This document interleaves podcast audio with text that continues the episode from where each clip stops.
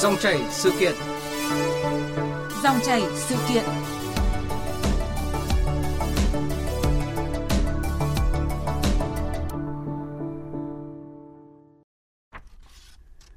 Quý vị và các bạn thân mến, buýt nhanh BRT đã có 5 năm tồn tại nhưng không đáp ứng kỳ vọng và mục tiêu.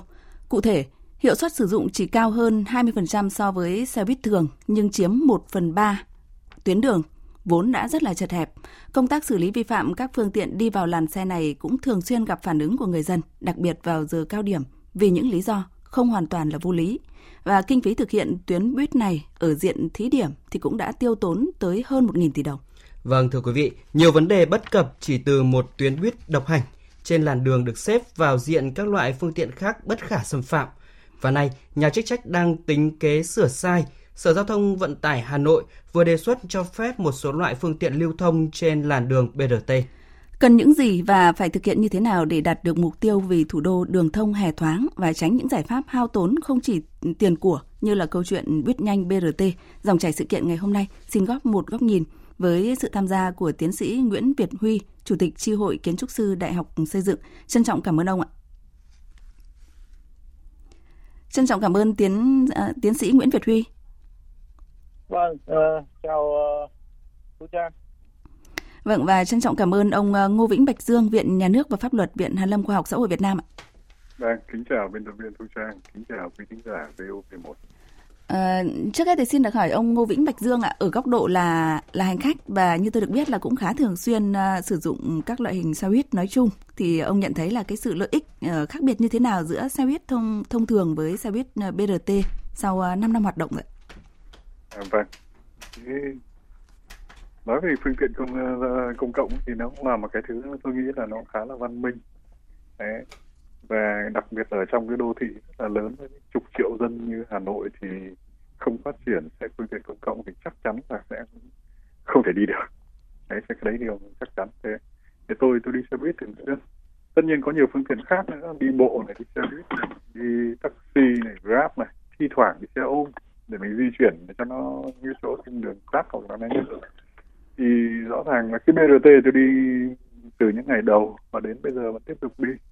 Thế thì ờ, nhìn chung thì cái BRT thì nó cũng là cái một một cái sản phẩm tôi nghĩ là rất là văn minh. Thế chúng ta có về tư duy, chúng ta mong muốn nó phát triển giao thông công cộng thì ờ, các cái phương tiện công cộng thì nó phải được ưu tiên, điều đó bình thường chứ muốn nó phát triển giao thông công cộng lại đầy đọa nó thì chắc chắn nó không bao giờ phát triển được. Chính vì vậy với cái triết lý đó thì người ta đã cho BRT một cái làn đường riêng. Thế nó thực ra là nó cũng không may cho cái BRT là nó rơi vào cái cung đường phải nói là tử Việt của Hà Nội là nối đông tây và đông nhất từ Tố Hữu sang Lê Văn Lương rất là đông. Và có những cung đường rất khá là hiểm cầu vượt uh, chỗ cống mọc chẳng hạn đúng cua tay áo thì lại có một cái cầu vượt nhẹ. Cho nên là nó thường xuyên nó đi ở tốc độ bình thường đi một người dân đi bình thường nó cũng đã có thể gây ra ủn tắc chưa và có ý thức đã có thể gây ủn tắc chưa nói là có cái sự vô ý thức. Thì không may cho BRT nó là cái cái cái thân phận của nó được đặt đúng cái cung đường hiểm như vậy. Thì nó thường xuyên xảy ra những cái ủn tắc và gây ra những bức xúc cho những cái người không đi BRT cũng như là đi BRT vâng cái làn đường riêng dành riêng cho BRT ấy, thì chúng ta thấy rằng là nó cũng tốt thôi. Nhưng mà đấy thì thực tế là BRT thì đi vào những cái giờ cao điểm. Chúng tôi thấy rằng là có ô tô dẫn đường, xe máy hộ tống. Thực tế là cái làn đường cho BRT mặc dù là nói là đường riêng nhưng mà nó cũng thi thoảng nó mới được đi một mình. Còn thường các xe khác người ta vào đường nó chặt quá cho nên là nó các, các xe khác người ta cứ tự tiện đi vào nghĩ là không bị phạt thì người ta cứ đi thôi. Vâng. Thế nhưng mà thẳng thắn nhìn nhận thì ờ, ông vừa nêu ra khá là nhiều những những ưu điểm bởi vì ông bản thân ông cũng chính là một hành khách thường xuyên. Nhưng mà những bất tiện những bất cập thì sẽ là như thế nào nếu như ông ờ, soi chiếu một cách ờ, thực sự là là là thẳng thắn khi mà ông tham gia giao thông bằng một loại phương tiện nào đó khác? Ừ, thẳng thắn thì tôi thấy là thế này. Cái BRT lúc lúc mà tôi đi Grab ấy ngồi trên xe ô, ô tô đi grab ấy hoặc taxi thì người ta hay phàn nàn với brt Thế, nhưng mà thực tế là cái cái đường đó thì nó phải đấy là nó, uh, bé quá. Thế và một lần làn đường riêng thì nó chỉ còn khoảng là hơn hai làn nữa thôi. Và hai, ô tô nó dàn hàng đôi thì xe máy hết được. Thế vỉa hè thì cấm xe máy rồi. Cái đấy rõ ràng rồi thì vậy nó sẽ xe máy nó sẽ phải lấp chỗ trống rồi thậm chí nó đi lấn sang làn thôi vâng. thì nó bé nó bé quá. Thứ hai nữa là chúng ta cả cái dọc cái tuyến đấy không chỉ có BRT hoạt động là cái xe buýt ừ, là BRT hoạt động nó còn những tuyến xe buýt khác. Và cái thiết kế của các cái xe buýt ấy, thì nó không được hoán cải theo cái cửa mở sang hướng bên trái của chiều đi như BRT cho nên là nếu như nó có đi vào làn BRT thì khi người ta trả khách người ta lại tạt về bên phải. Vì vậy một cái việc mà đi giao thông rất có ý thức cũng đã gây ủn tắc vâng. đấy. thì đấy là cái cái cái cũng là cái cái sự ưu tiên cho phương tiện giao thông công cộng thì nó về cái cái hạ tầng của chúng ta đáp ứng nó không được tôi không nói là về đường rộng hay đường hẹp nhé vâng. dưới như nói rằng là có những cái chỗ nó còn hẹp hơn uh, hẹp hơn rất nhiều ấy nhưng mà nó còn đi được chẳng hạn như là Frankfurt thì tôi, tôi ở đấy 4 năm liền cái xe nó dài như cao sao nó chập tầm hai một đường thì lát đá cho xe ngựa thời thời trung cổ thế nhưng mà xe buýt nối làm đôi nó chạy mà chả sao cả. Vâng. người ta vẫn vẫn tốt nhưng có điều là nó mọi thứ là từ điểm đỗ cho đến lối cho người đi bộ. Là câu chuyện của hạ tầng. Vâng. Đó, một lát nữa thì chúng ta sẽ cùng bàn tiếp tục về à, một vài những những cái nguyên nhân à, được cho là vấn đề của xe buýt BRT ở thời điểm này. Còn à, xin được hỏi nhìn nhận của kiến trúc sư Nguyễn Việt Huy về cái câu chuyện này. Sau 5 năm hoạt động thì ờ, loại hình xe buýt BRT này đang có những bất cập mà đang được ờ, chúng ta đề cập trong dòng chảy sự kiện hôm nay đấy ạ. Vâng, à, xin cảm ơn Thư Thu Trang. Xin chào quý vị khán thính giả. À, tôi cũng hoàn toàn chia sẻ những cái cảm nhận của anh Dương với một vai trò là khách hàng đi BRT cũng như là vai trò một công nhân thì đối với cái dự án BRT tuyến đường Lê Văn Lương Tố Hữu ấy, thì tôi được tiếp cận từ khi tôi đang làm nghiên cứu sinh lúc đó tôi vẫn đang sống ở bên Pháp và có tiếp cận trong những cái lần tôi làm một số những cái dự án ở Việt Nam. Thì tôi cũng có những cái phản biện về cái vấn đề là đồng bộ trong thiết kế. Thực ra ừ, có thể ừ, hoàn toàn chia sẻ với anh Dương cũng đồng tình với anh về cái việc là à, tăng những cái tiện ích giao thông công cộng là điều tất yếu và BRT cũng là một cái chủ trương không hề sai khi mà đặt ra tại cái thời điểm đó. Tuy nhiên chúng ta phải mổ xẻ kỹ ra các vấn đề. Thì thứ nhất là đối với cái ờ, vấn vấn đề tính toán cho cái mật độ giao thông đối với cái tuyến đường Lê Văn Lương là một tuyến đường rất là nóng khi mà các đô thị mọc lên. À, hiện nay thì chúng ta đang thấy các vấn đề thanh tra của Bộ Xây dựng cũng đang tìm hiểu lại tại sao ờ, cái mật độ lại tăng như thế bởi những cái tòa nhà nó được thay đổi quy hoạch từ những ví dụ như có những tòa nhà từ 6 tầng lên tới 39 tầng hay là từ 18 tầng lên 35 tầng vân vân. Và các đô thị mọc lên rất là nhiều.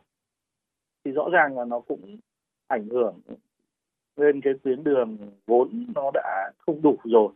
Thế thì khi mà dự án thiết kế ngay từ đầu ấy, thì chúng ta cũng đã à, chúng tôi cũng đã đặt ra những cái câu hỏi phản biện về cái việc là có một cái tuyến riêng đương nhiên là tốt nhưng cái phần còn lại nó sẽ đáp ứng như thế nào? Bởi vì đầu tiên của cái tuyến đường Lê Văn Lương thiết kế uh, nguyên bản của nó thì không có cái BRT uh, ờ, trong quy hoạch sau đấy thì chủ trương làm thì chúng ta lại chưa tính ra được những cái giải pháp cho cái việc là uh, có những cái tuyến đường song song hoặc là có những cái ờ, cách mở rộng ra làm sao để đảm bảo cái uh, mật độ tham gia giao thông thì nó mới xảy ra cái tình trạng của hiện nay. Thế ngoài ra thì còn các vấn đề về vận hành nó cũng ảnh hưởng đến cái việc uh, hiệu quả hay không hiệu quả cho cái cho cái việc sử dụng cái tuyến BRT. Rõ ràng là đây là một cái loại hình cũng như uh, Tramway ở các nước phát triển thì uh, nó phải có một cái tuyến đường riêng vâng. và nó khi riêng thực sự của nó thì nó mới đạt được hiệu quả hoặc là cũng có cái cách người ta vận hành để làm sao mà uh, trong những cái thời điểm cái tuyến đường đấy đi thì nó phải là đường riêng thì nó mới đạt được đạt được cái hiệu quả còn đây chúng ta đang uh, sử dụng một cái tuyến BRT nhưng thực chất thì lại vẫn như những cái tuyến bình thường và rõ ràng là cũng gây cản trở cho cái giao thông ờ, khác dạ. và dạ. tất cả cái vấn đề đấy thì nó cũng ảnh hưởng rất nhiều đến cái vấn đề vận hành làm sao nó nó đạt được cái hiệu quả. Vâng, các vị cũng vừa à, nêu lại một chút câu chuyện của từ cách đây à, mấy năm, ngay từ ở thời điểm mà mới uh, bắt đầu có cái chủ trương này là chủ trương thì là tốt đúng không ạ? Và đã có những cái sự phản biện nhiều sự phản biện ngay ở thời điểm đó. Lát nữa thì chúng ta cũng sẽ nghe thêm một vài những thông tin phản biện nữa. Bây giờ thì uh, xin mời quý vị và các bạn cùng thính giả hãy cùng uh, nghe ý kiến của một số người dân về chủ đề này. Uh, đây là ghi nhận của phóng viên Thành Trung. Vắng thì về Việt Nam kinh tế thì thu nhập nó kém hơn cũng lại. Thực tế nó như thế. Theo tôi thì là những cái giờ cao điểm phải lên để các cái xe khác đi vào cùng làn đường hay hơn để giải tỏa cái vấn đề ách tắc. Chứ còn nếu mà cứ trong thời gian cao điểm mà cứ để coi như là một mình xe buýt nhễu nghệ đi đường bên cạnh thì lại là ùn tắc thì là cũng không lên. Tôi cho rằng ấy cần cân nhắc tính toán kỹ. Rõ ràng ấy, buýt nhanh BRT Kim Mã Yên Nghĩa trước khi vào dụng được đặt rất nhiều kỳ vọng. Thực tế thì hiệu quả nó không cao. Vâng ạ, và đã đến lúc là không thể có làn riêng uh, hay là cơ chế riêng hay là ưu tiên riêng cho BRT nữa mà đã đến lúc là trả lại đường cho dân rồi, tức là không thể tồn tại mãi một uh, sự phi lý mà ai cũng nhìn thấy. Đó là ý kiến chung mà chúng tôi ghi nhận từ rất nhiều người dân và cũng có một phần uh, từ chính kiến trúc sư Nguyễn Việt Huy cũng như là ông Ngô Vĩnh Bạch Dương. Uh, và mới đây thì Sở Giao thông Vận tải Hà Nội cũng uh, có đề xuất thành phố Hà Nội là cho phép một số loại phương tiện được lưu thông trên à, tuyến buýt ừ, BRT đấy ạ thì các vị nghĩ sao về à, đề xuất mới này? Trước hết thì xin mời kiến trúc sư Nguyễn Việt Huy ạ.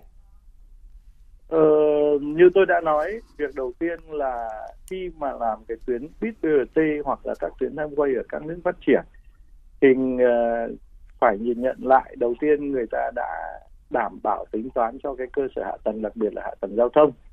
Thứ hai nữa là các vấn đề kết nối thì cái tuyến này nó sẽ bổ sung cho các tuyến phương tiện giao thông công cộng khác. Ví dụ như anh Dương vừa nói bên Phóng Quốc hay là tôi sống ở bên Paris chẳng hạn thì nó cũng có tuyến uh, mấy cái tuyến tramway.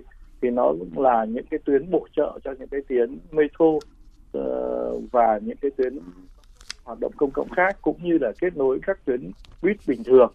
Thế thì uh, trên thực tế thì họ cũng ừ, ví dụ như cái tuyến đường tramway thì họ cũng vẫn cho uh, phép buýt và xe taxi đi vào. Thì rõ ràng là những cái đó là những cái họ cũng phải tính toán để làm sao mà đạt được cái hiệu quả uh, về mặt sử dụng cho tuyến đường nó không bị lãng phí. Tất nhiên đối với cái dự án BRT này thì nó sẽ có những cái tính toán để đạt được cái hiệu quả của họ. Ví dụ như là nếu như cho vào thì cái bài toán uh, kinh tế nó sẽ khác hoàn toàn do so với cái bản toán ban đầu họ tính toán. Bởi khi cái bài toán lý thuyết thì họ sẽ đặt ra những cái điều kiện lý tưởng là chỉ trong trường hợp là có đường riêng thì mới đạt được tốc độ mới đạt được số lượng khách mới đạt được cái hiệu quả về mặt à, à, thu hồi à, kinh tế vân vân. Thế thì chúng ta cũng phải mổ xẻ và nhìn nhận lại một cách thực tế để chia sẻ với nhà đầu tư chứ cũng không phải là à, chỉ nhìn cái bề ngoài là ừ thấy lãng phí thì chúng ta cho cái uh, uh, tất cả những cái phương tiện giao thông khác vào. Mà ở đây là chúng ta phải tính một cách hiệu quả ở cái ở cái bài toán tổng thể của dự án thì nó sẽ hiệu quả uh, nó sẽ hợp lý hơn là chúng ta mới chỉ nhìn những cái gì đó xảy ra trước mắt mà chúng ta không nghiên cứu sâu xa cái nguyên nhân. Vâng, à, chúng tôi cũng ờ, biết rằng là cơ quan chức năng thì cũng sẽ còn à, phân tích ừ, như ông nêu là phân tích mổ xẻ nguyên nhân khá là nhiều và sẽ có những bước tiến cho cái câu chuyện này. Thế nhưng mà cũng có ý kiến rằng là cái đề xuất mới của Sở Giao thông Vận tải Hà Nội đấy ạ là cho phép một số loại phương tiện lưu thông đấy ạ có thể coi là một triện dấu xác nhận là đây là một cái thử nghiệm thất bại. Nhưng mà ừ, ý kiến này cũng cho rằng là cái việc mà chỉ cho phép một số loại xe được đi vào làn đường này thì nó lại thể hiện một cái sự thận trọng rẻ rặt hay thậm chí là cố giữ một chút thể diện bảo vệ là để để bảo vệ là cái làn đường từng được coi là bất khả xâm phạm này ạ. Thì uh, quan điểm của các vị như nào ạ? Xin mời ông Ngô Vĩnh Bạch Dương. Vâng ờ, cái cũng ờ, thực ra thì cái việc mà đề xuất rằng là cho một số phương tiện khác đi vào cái làn dành riêng cho BRT thì đấy là cái nó đã được đề xuất khá lâu rồi thế bây giờ thì bên bên cơ quan hữu quan cũng mới đặt ra cái câu chuyện này một cách chính thức. Bản tôi nghĩ là là họ cũng đã bàn từ lâu rồi đấy.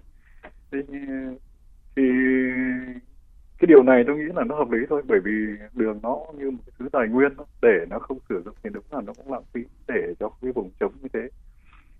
Vấn đề là phương tiện nào? Thì thì chúng ta thấy rằng là người ta đưa xe xuất ra cũng rất là cẩn thận tức là những cái phương tiện công cộng thì được vào. Gồm có xe buýt gồm có taxi. Cái taxi chính là phương tiện công cộng nhé. Chẳng qua là chúng ta cứ nhìn nhận nó giống như phương cá nhân thì đấy không đúng. Taxi là phương tiện công cộng họ đi vào đấy là được. Thế thì làm như thế nào thì tất nhiên là cái việc mà các cơ quan à, chức năng thì người ta sẽ có thêm vài những cái giải pháp bên cạnh nó nữa. Những cái rủi ro của việc uh, đưa cái việc việc mà mà thừa nhận Ờ, và cho phép những cái phương tiện khác đi vào là nó có thể phát sinh những cái rủi ro gì về mặt về mặt điều hành giao thông nhé tôi chưa nói về mặt câu chuyện pháp lý. Thế thì có thể ví dụ như là đèn rẽ trái đèn rẽ phải thì để riêng như thế nào kẻ vạch như thế nào chẳng hạn có va chạm như thế nào thì sẽ phải sơn xì lại rất là nhiều. Rồi các các phương tiện khác thì cũng có thể cũng sẽ phải hoán cải rồi cái điểm mà dừng trên đường cái điểm trả khách thì nó sẽ như thế nào đấy thì nó sẽ tạo ra phải tính toán đến. Bởi vì uh, thích một giống như cái giống như cái bài toán cho thêm một biến số thì có thể có những kinh nghiệm nó nó, nó, nó phát sinh. Có những cái tình huống nó phát sinh và buộc người ta phải quản lý rủi ro đó. Thì điều này tôi nghĩ là ờ, nó cái cái, cái, cái, cái này thì chắc là các cơ quan ờ, chức năng sẽ tính toán. Còn cái việc mà thừa nhận cái sự thất bại của mô hình BRT tôi nghĩ đấy không phải. Vâng không không không không không phải là cái sự nhận thấy cái chuyện BRT thì nó nó cũng chỉ là cái việc mà nằm trong cái tư duy là phải phát triển giao thông công cộng. Mà muốn để giao thông công cộng phát triển thì nó phải được ưu tiên. Chứ còn bây giờ bắt nó phải khổ, phải ải, rồi phải là thế, phải chịu nhẫn nhục như những các phương tiện khác thì ai là đi phương tiện công cộng làm gì? Thế thì trong giai đoạn đầu thì nó đã gặp một số cái khó khăn nó thử thách ngay cái BRT ở chỗ là vào cung đường rất hiểm. Thế lúc anh Huy cũng, cũng đã đã đã cũng đã chia sẻ quan điểm này. Thế thì nó nguyên nhân của nó cũng không hẳn do đường đâu. Thì, thì cái cái quan trọng nhất ý, thì của cái giao thông công cộng ấy thì nó là cái thứ mà điểm kết nối mà tôi nghĩ có nhiều người nói nhưng mà dường như ở cái đô thị như Hà Nội này này nó vốn nó lại có cái rất là thiếu giao thông công cộng phát triển được phải có vỉa hè, không trình bày. Không hẳn là phương tiện công cộng, không hẳn là phương tiện nó phải có phải có vỉa hè. Những người người, những người tham gia giao thông công cộng, người ta có chỗ mà đi. Không có vỉa hè thì không bao giờ có giao thông công cộng hết. Trừ trường hợp mà tôi nhảy dù hoặc cáp treo lên phương ừ, lên phương tiện đó thôi. Chắc là cái chuyện đó thì nó hơi hoạt kê một chút. Nhưng mà cái cái cái cái này khi mà chúng ta tính toán cái chuyện mà muốn phát triển dù là BRT hay bất kể một cái một một cái phương án nào khác thì chúng vâng. ta phải để tôi đã hiểu ý của ông. hoàn toàn chia sẻ với anh Dương. Bởi vì là à, trước đây khi mà chúng tôi có làm một số những cái phản biện vào cái thiết kế cái tuyến đường BRT chính xác là tuyến Lê Văn Lương này thì chúng tôi cũng có đặt ra những cái kịch bản là trong trường hợp tham gia những cái giao thông công cộng khác ví dụ như xe buýt thường và uh, taxi thì sẽ phải xử lý như nào thì một thực tế là họ sẽ phải tính toán lại cái bài toán đầu tư và rõ ràng là à, tại cái thời điểm đó thì nó sẽ không hiệu quả bởi vì cái cái cái vấn đề đầu tư nó tăng lên tương đối nhiều. Mà trong cái thời điểm đấy thì hiện lúc đấy nó đã bị đội vốn rồi, nên cái việc mà à, đưa thêm vào ngay tại giai đoạn đầu ấy, nó gần như là không khả thi cho cái việc để thực hiện được dự án hay không. Thế thì bây giờ nó cũng đã đã đã đã lộ ra cái yếu điểm đó. Thì rõ ràng là chúng ta phải chấp nhận là là tính toán lại, và tôi cũng hoàn toàn chia sẻ với anh Dương là cái việc phát triển các giao thông công cộng là việc tất yếu của những cái đô thị, đặc biệt là những cái đô thị với mật độ dân cư lớn như Hà Nội hay thành phố Hồ Chí Minh. Vâng, như vậy tôi đã hiểu ý của các vị và cái thời vâng. lượng của chúng ta thì uh, xin phép là không còn dài thì tôi có thể tổng uh, tóm gọn một chút ý kiến của hai vị là như này, cái câu chuyện thất bại của BRT Hà Nội không phải là là cái thước đo để đánh giá cái sự thất bại của hệ thống BRT khi đưa vào Việt Nam đúng không ạ? Nhưng đây rõ ràng là một cái bài học kinh nghiệm um, cho các tỉnh thành phố khác khi mà chuẩn bị thực hiện những cái đề án uh, tương tự mà chúng ta vẫn có nhắm vào cái con số là tiêu tốn tới hàng trăm triệu đô la Mỹ, hàng nghìn tỷ đồng đấy ạ cho cùng mục đích này. Vậy thì à, xin được hỏi kiến trúc sư Nguyễn Việt Huy có một cái kinh nghiệm quốc tế nào đó cho Việt Nam trong câu chuyện này không? Nhưng mà lại cũng tôi thì tôi hình dung là cũng nên tránh cái câu chuyện là lấy quốc tế để soi chiếu hay là uh, bắt trước và thực hành gấp ở trong bối cảnh này. Vâng, thực thực ra cái mô hình BRT là chúng ta học tập của các nước phát triển nhưng mà rõ ràng là cái đánh giá hiện trạng của cái điều kiện thực tế của Hà Nội hay thành phố Hồ Chí Minh à, nói riêng và Việt Nam nói chung là chưa được đề cao. Mà rõ ràng cái vấn đề à, đánh giá cái điều kiện hiện trạng nó sẽ thay đổi rất nhiều cái phương án cụ thể cho dự án. Còn về mặt chủ trương thì rõ ràng nó vẫn tốt. Thế nhưng mà như chúng ta đã thấy và cái kết quả của nó là như vậy à, chúng ta à, đặc biệt là đối với cái những cái tuyến đường như lê văn lương chúng ta phải có những cái nghiên cứu cụ thể, đánh giá một cách khách quan là mật độ người tham gia giao thông như thế nào trên một cái diện rộng của các đô thị mới. Ờ, không phải mỗi cái vấn đề tắc giao thông đâu ạ, mà trong tương lai chúng ta sẽ phải chịu rất nhiều những cái khó khăn về ngập lụt, rồi về hỏa hoạn. Chắc chắn nó sẽ xảy ra và cũng không cần phải lấy những cái kinh nghiệm đâu xa, chúng ta chỉ cần uh, nhìn lại cái đô thị mà pháp họ xây dựng cho chúng ta từ uh, hơn 100 năm trước ở trong cái khu nội đô thì đến bây giờ cái tình trạng nó cũng không bị uh, quá tải hay không bị một cách uh, uh, ghê gớm như ở những cái vùng đô thị mới của chúng ta. Đặc biệt ví dụ như an khánh các bạn bạn có thể thấy là vừa rồi nó ngập lụt như thế nào hay là hay là lê văn lương thì nó ách tắc làm sao? Bởi nó chỉ có một tuyến đường thì bạn có mở rộng thế nhưng mở rộng nữa thì nó vẫn cứ tắc. Mà nó phải là cả một hệ thống giao thông và đảm bảo không chỉ về mật độ uh, diện tích giao thông trên người dân ừ, quy hoạch mà nó phải đảm bảo cả cái uh, số lượng tuyến đường thì mới đáp ứng được những cái vấn đề đó. Và lúc đó thì rõ ràng là BRT nó mới phát ứng phát huy được cái hiệu quả. Chứ còn rõ ràng là đầu tư cho một cái tuyến BRT nó sẽ rẻ hơn rất nhiều đầu tư một cái tuyến uh, tàu điện trên cao hoặc tàu điện vâng. ngầm như các bạn có thể thấy thì uh, rõ ràng uh, nếu mà nhìn một cách tổng quan thì nó uh, thấy lợi thế như thế nhưng mà cụ thể vào từng dự án thì chúng ta lại phải có những cái bài toán tính toán và nhìn nhận một cách ờ, rất khách quan khi áp dụng những cái mô hình ờ, của các nước phát triển. Vâng, và rõ ràng là uh, chỉ thông qua ít phút dòng chảy sự kiện thôi nhưng mà cũng uh, để thấy rằng là các nhà chức trách thì cũng cần phải lắng nghe ý kiến phản biện uh, nhiều hơn nữa để uh, không chỉ câu chuyện là chủ trương uh, tốt nhưng mà thực hiện như thế nào và ngay cả bây giờ là tính kế sửa sai như thế nào thì cũng phải thực sự là nó sẽ được hợp lý hơn khi mà nghe nhiều ý kiến phản biện đúng không ạ? Một lần nữa thì cảm ơn ông Nguyễn Việt Huy, Chủ tịch Chi hội Kiến trúc sư Đại học Xây dựng ạ. Vâng, cảm ơn uh, Trang. Cảm ơn ông Ngô Vĩnh Bạch Dương, Viện Nhà nước và Pháp luật Viện Hàn Lâm Khoa học Xã hội Việt Nam đã tham gia chương trình. Vâng, cảm ơn biên tập viên và kính chào quý khán giả.